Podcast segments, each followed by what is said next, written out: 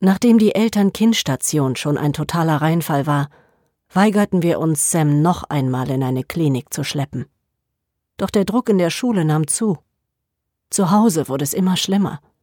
Sam warf mit Schimpfwörtern um sich, hörte nicht mehr auf zu diskutieren und wurde zunehmend aggressiver. So konnte es nicht weitergehen. Also entschieden wir gemeinsam mit Jugendamt und Schule, dass wir es in einer Tagesklinik versuchen wollten. In der Tagesklinik machte alles einen guten Eindruck. Obwohl Sam sich vehement dagegen wehrte, hat er super mitgemacht. Leider zu gut. Zur Aufnahme sagte man uns, dass Sam eigentlich ein Fall für die Geschlossene sei. Normalerweise könnten sie ihn nicht in der Tagesklinik aufnehmen.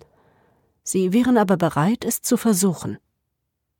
Nachdem die ersten Wochen vergingen und regelmäßige Gespräche in der Klinik stattfanden, hatte man nun wieder den Eindruck, was soll Sam hier? Wir bekamen stets positive Rückmeldungen. Sam sei ein toller Junge und es täte ihnen sehr leid, aber sie könnten nichts Negatives erkennen. Dementsprechend könne man mit ihm auch nicht an dem beschriebenen grenzüberschreitenden Verhalten arbeiten. Er zeige schließlich keines. Zweieinhalb Monate vergingen. Sam ging mittlerweile gerne in die Tagesklinik. Es lief weitestgehend gut.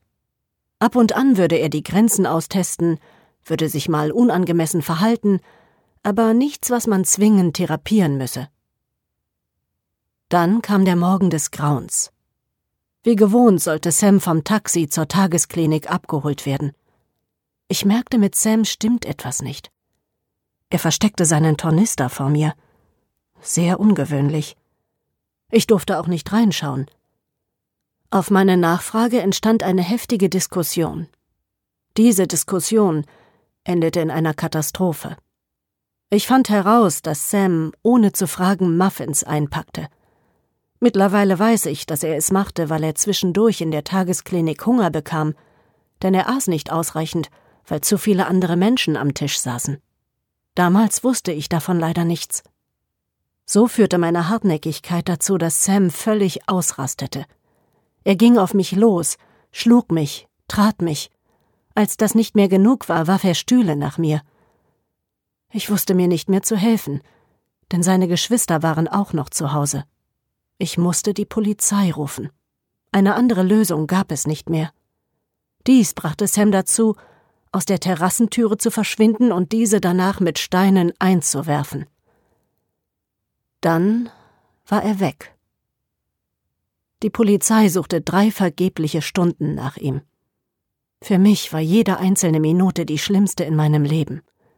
Immerhin hatte er nicht nur einmal angekündigt, sich das Leben zu nehmen. Nach diesen drei Stunden ohne Erfolg sollte eine Hundestaffel hinzugezogen werden. Als wir seine Spur verfolgen wollten, stand Sam plötzlich hinten im Garten. Für diesen Moment stand die Zeit still.